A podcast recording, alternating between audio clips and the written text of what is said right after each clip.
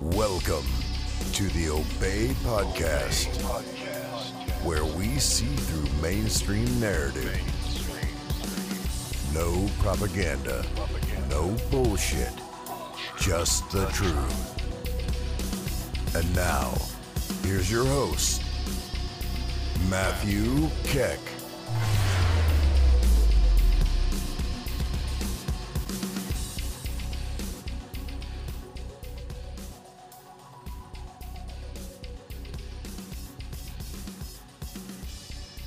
Hello, everybody, and welcome to this episode of the Obey Podcast.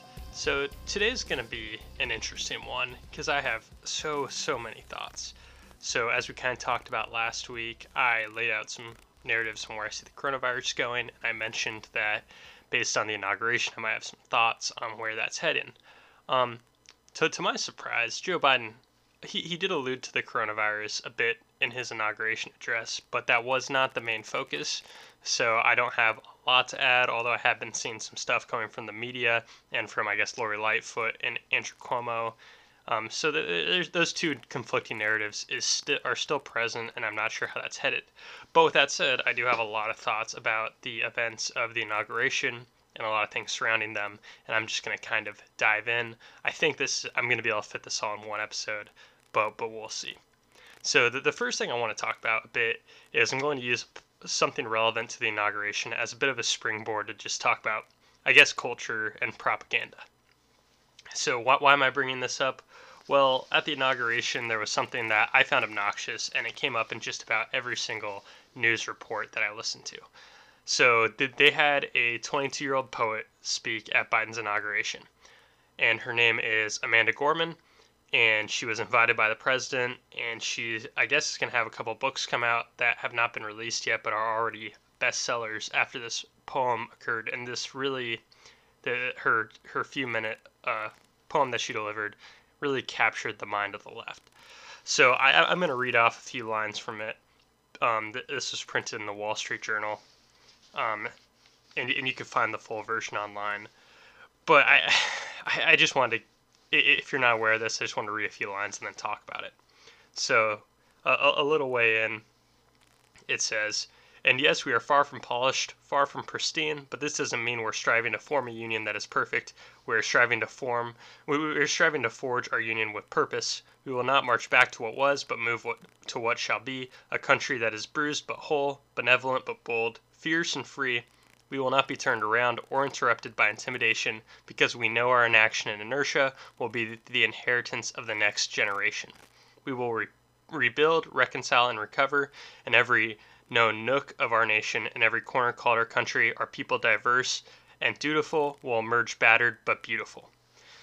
Okay, so I had a I, I had a lot of problems with this because um and, and, the poet to give her some credit she delivered her poem in a, in a much better way than I just did right? Um I as you know if you listen to this I, I stutter I stammer and that's something I work through. And she is a very eloquent speaker who has a lot of rhythm.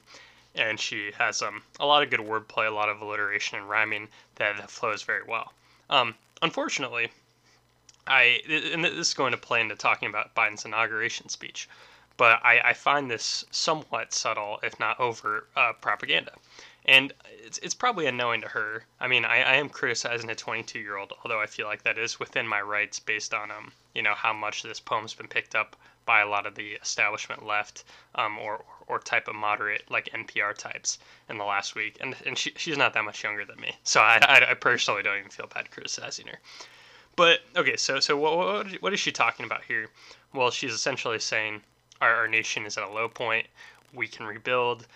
Um, but she alludes to like how our inaction will be what our next generation inherits, which is a not so subtle reference to things that have been criticized by like Greta Thunberg about like climate change and how we're apparently not doing anything that's going to screw over the next generation. So, although I could, you know, turn her words around and say these are things referring to our national debt or social security, it's clearly feels like it's intended to be about things like how um, you know how she mentions our people are diverse, dutiful. So she, she's saying a lot of little things that seem to be alluding to basic like left wing talking points, right? So we, we, we, we, we need to rebuild, but she throws an allusion to diversity. we, we need to reconcile. So it's like a vague call for unity, but remember, um, uh, remember our next generation. And then she kind of uses the language of a lot of climate change activists. Um, and I, I also, um, you know, it's about forming a union. So, so, and, and you know, all that, all that's back to, I guess, you have to remember this in the context of Joe Biden's inauguration. So she's calling for uniting around Joe Biden, right? So that that's although you can argue unity should be a bipartisan message, you have to remember this is the context of a partisan political figure is taking hold of the uh, reign of power in the United States, and she's saying coalesce behind him. So that, that's an ex- implicit endorsement of, I guess, a lot of his agenda or messaging. You, I'm sure if Trump had won, uh, you wouldn't have somebody saying those words, and it wouldn't be interpreted the same exact way, even if Trump was trying to call for some sort of unity. Um, so I, I, I, I guess what I'm getting at is, what, what bugs me so much about this is, in my mind, she's calling for unity around a Democrat, and she's alluding to Democrat talking points yeah, th- this is seen as like a, a form of art, right? This is poetry. This is something that, oh, look, a young person did this and it was beautiful. And um, it's almost like it's not partisan to, I guess, endorse her work that she did here. But I, I'm seeing this as very partisan. And th- this kind of references a lot of what you see in the typical culture wars, right? Where you have movies that are created by le- lefties in Hollywood, and the if you're not really informed on any of the culture war issues, a lot of things are just small choices that they, they made making the movie. But once you're aware of the culture wars, you start to notice things like, oh, they um, clearly shoehorned in that this character is gay or something like that. And it's not a big deal, but you notice it, and it's not irrelevant that a lot of people in Hollywood feel like those things are underrepresented, so they're kind of can be at times pandering. I'm not saying this all the time. I'm not saying it's always done with bad intent. I'm not saying it's only to control, but I'm saying you have people who ha- have these views like, oh, this group of people is underrepresented. So then they make movies that go out of their way to represent certain groups of people. Um, so what I'm getting at here is the left has such control over these like basic basic form of art and entertainment that a lot of people probably wouldn't flinch at the endorsement of this message on something like NPR. Um, but I do, and that's because I don't share a lot of their values and goals. And one one of the issues with the liberty movement, I'm I'm, I'm actually a part of that issue, is I, I go on the internet and I, I make two podcasts, right? I do this podcast where I do solo episodes talking about issues that I see in the news, and I do a, a podcast with a, my, my, my friend who's also named Matt, who um we, we, we disagree with on pretty much everything, but we, we, we, we do an hour long conversation where we break down issues or philosophy. And that, that's all well and good, but I'm not going out there creating, you know, a movie right? You have people like Pete Quinones, who makes a documentary that's on Amazon, the the Monopoly on Violence, that people can actually watch and learn, and that, uh, that's at least somewhat t- touching on like uh, the culture. And you had this movie come out in 2018 called Little Pink House, which is all about eminent domain and the government stealing a woman's house, essentially, and then never even doing anything with it, all for crony capitalist reasons. And that's a really powerful movie. And I think that's a good example of what maybe the liberty movement is missing is creators out there showing these stories about, I guess, individualism and government atrocities. So I I, I, I guess I talk about all this just to just remind people that our cultural institutions shape a lot of people's perceptions. So people listen to this poet and they, they, they, they don't flinch. They think, yeah, that, that sounded good. And yeah, it was vaguely about some, some things that could be seen as partisan, but whatever, that's how things are. And things don't need to be that way. And I think that might be the battlefield going forward on people's minds. And this is something the Daily Wire is trying to do. I haven't watched their new movie yet, but I probably will in the near future. And they're trying to do movies that are more conservative, but not in a God's not dead type of way, more in an individualism type of way. And, and I think that's something we need because if, if we don't, people are just going to continue consuming what, what, what, what they're consuming. And if that's whatever Netflix decides to pump out, where, you know, the Obamas recently got a contract at Netflix to produce content, then people are going to watch that. Um, and if there isn't a reasonable alternative of liberty oriented content that, that, at least in a subtle way, is pro liberty, then we aren't going to get anywhere. Um, okay, so, so, that's the first tangent I want to talk about. um, the other thing I wanted to talk about was Joe Biden's inauguration speech as a whole. And it is something that I listened to a couple times. I listened to the day it occurred, and I, I just re listened to it recently. And I, I found it really abhorrent, but I kind of wanted to tr- try to parse out why and go a little beyond like the BoomerCon reaction. So, so after I heard the speech the first time, I hadn't heard any reactions to it yet. It's probably like an hour after the speech happened. My, my, my first thought is, oh no, people like um, Ben Shapiro are going to say, hey, unity is great and all, but Joe Biden doesn't really want unity. He's being cynical. Um, he really wants to push a leftist agenda. He doesn't want real unity. So the, the, his speech is a lie. Um, and if you haven't heard his speech, I guess I'd implore you to listen to it. It's only about 20 minutes. But Joe Biden essentially kind of lays out, he vaguely alludes to a lot of the things he ran on, and then he calls for, you know, bringing the nation back together. And he does he does call for unity. I think he mentioned it about a dozen times. I don't have that number offhand, but I, I know I heard it alluded to at some point in the last week. Um, but his speech was the unity speech, and I and that, that's not very um, debatable. I think everybody's kind of come to that conclusion. So, so I wanted to bring up a criticism of it from the Wall Street Journal and their their opinion page on Thursday. January 21st, they, they had a little section um, that it's just from their whole editorial board, and the title it was titled Biden's Unity Address. If you want to look it up, um, but essentially, his over so so so to quote it, it says the overall theme was unity, which he called our path forward. His best note on that point was a call to start afresh and listen to one another. Politics doesn't have to be a raging fire, he said. Disagreement should not lead to, disu- to, to disunion. Yet in this call to unify, there is also too much of a suggestion that we are obliged to unite around one point of view. Um, I know that the forces that divide us are deep and they are real, but I also know they are not new, Mr. Biden said. Our history has been a constant struggle between the American ideal that we all are created equal and the harsh, ugly reality that racism, nativism, fear, demonization have long torn us apart. So our political difference are between those who believe in American ideals and those who are racist and native, nativists. This sounds too much like Barack Obama's habit of casting differences of ideology or policy as divisions between enlightenment and bigotry. Okay, so the Wall Street Journal's take is essentially that BoomerCon take I described. It's like, yeah, oh, Biden called for unity and starting fresh, but in reality, he kind of implied that everybody that disagrees with him is a bigot of sorts.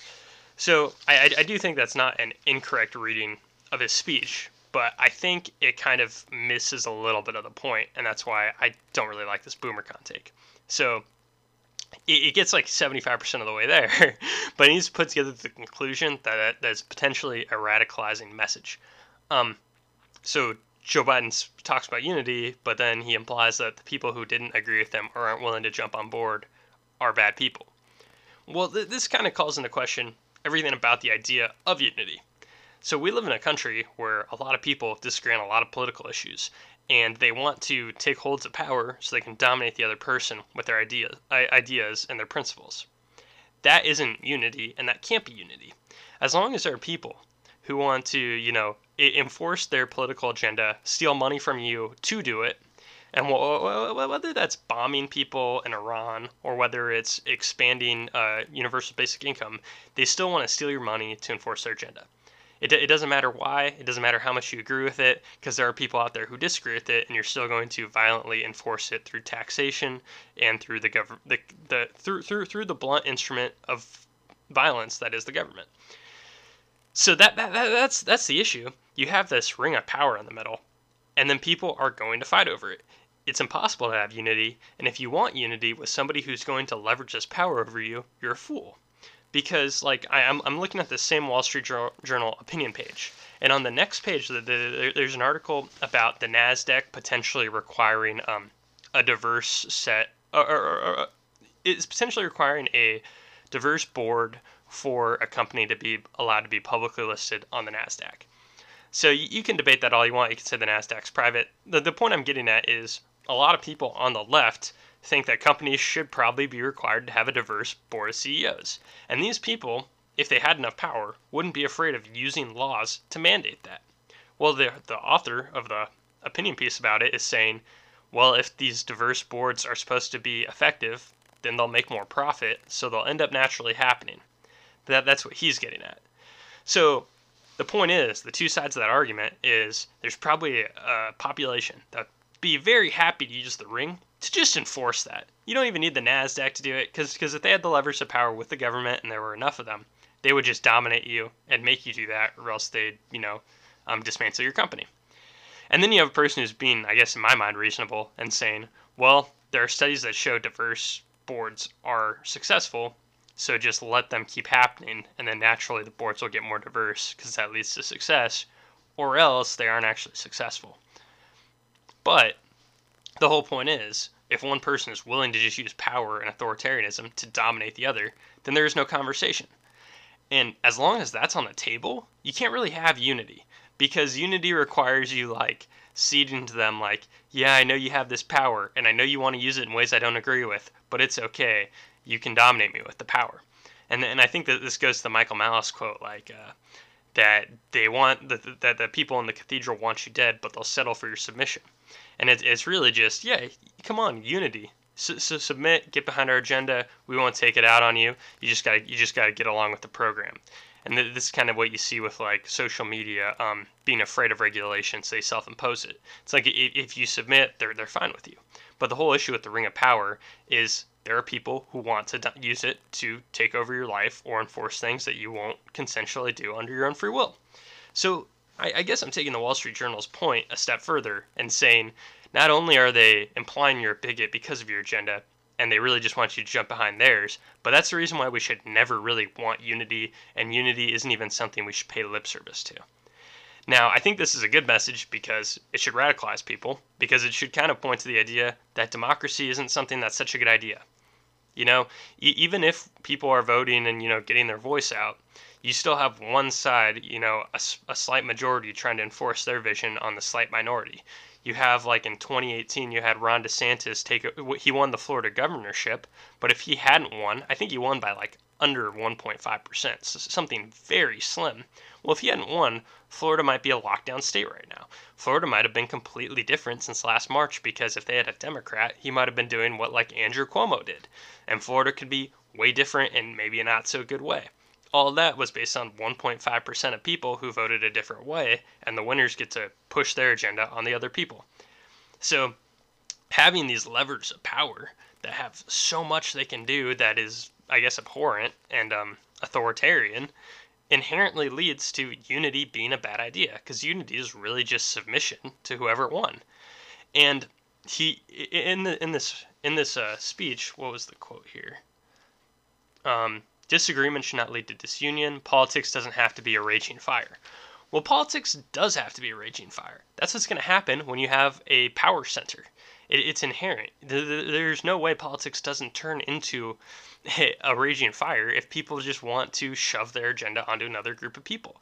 If nobody has an agenda, you don't need the government, you don't need politics in the first place. So if you do have them, it's inherently going to turn out divisive. It's going to turn out with vitriol slung at each other.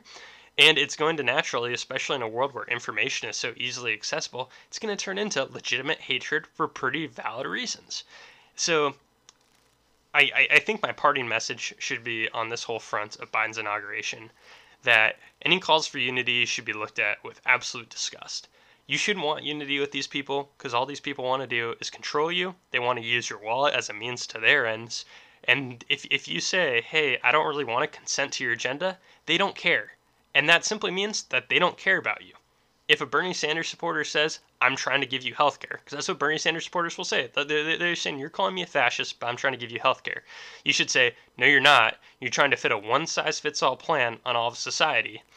And maybe, maybe I want to spend a different amount of my resources on health care, but instead you're going to steal from me and force a certain amount of this onto me right? So I, I, I, uh, that was maybe a poor example because it's going to be a deeply nuanced point about healthcare but you, you, you could lay out a reasonable reason to object to their agenda. But if you lay that down, they just say, I don't care. I'm giving you this. But they're, they're giving it to you by stealing from you first or by, you know, inflating away the value of all your assets first. But, but they, they, they insist that they don't care about your objections and they're going to do it anyway. That means that no matter what they say, they do not care about you. They don't see you as an autonomous human that should be allowed to separate from them, secede, and live your own life. They think that you are a subject to be dominated since they won the Ring of Power. So you should not have respect for these people, and anything that they, any time they pay lip service to unity, you should scoff on their face and be disgusted with them. And if you have the chance, you should say, "Hey, it, like, like, like in a personal conversation, if somebody's like, why don't they just uni- unite around Biden? Just be like, hey, maybe people don't want to unite around somebody that they think is going to dominate them with an agenda that goes against all their values.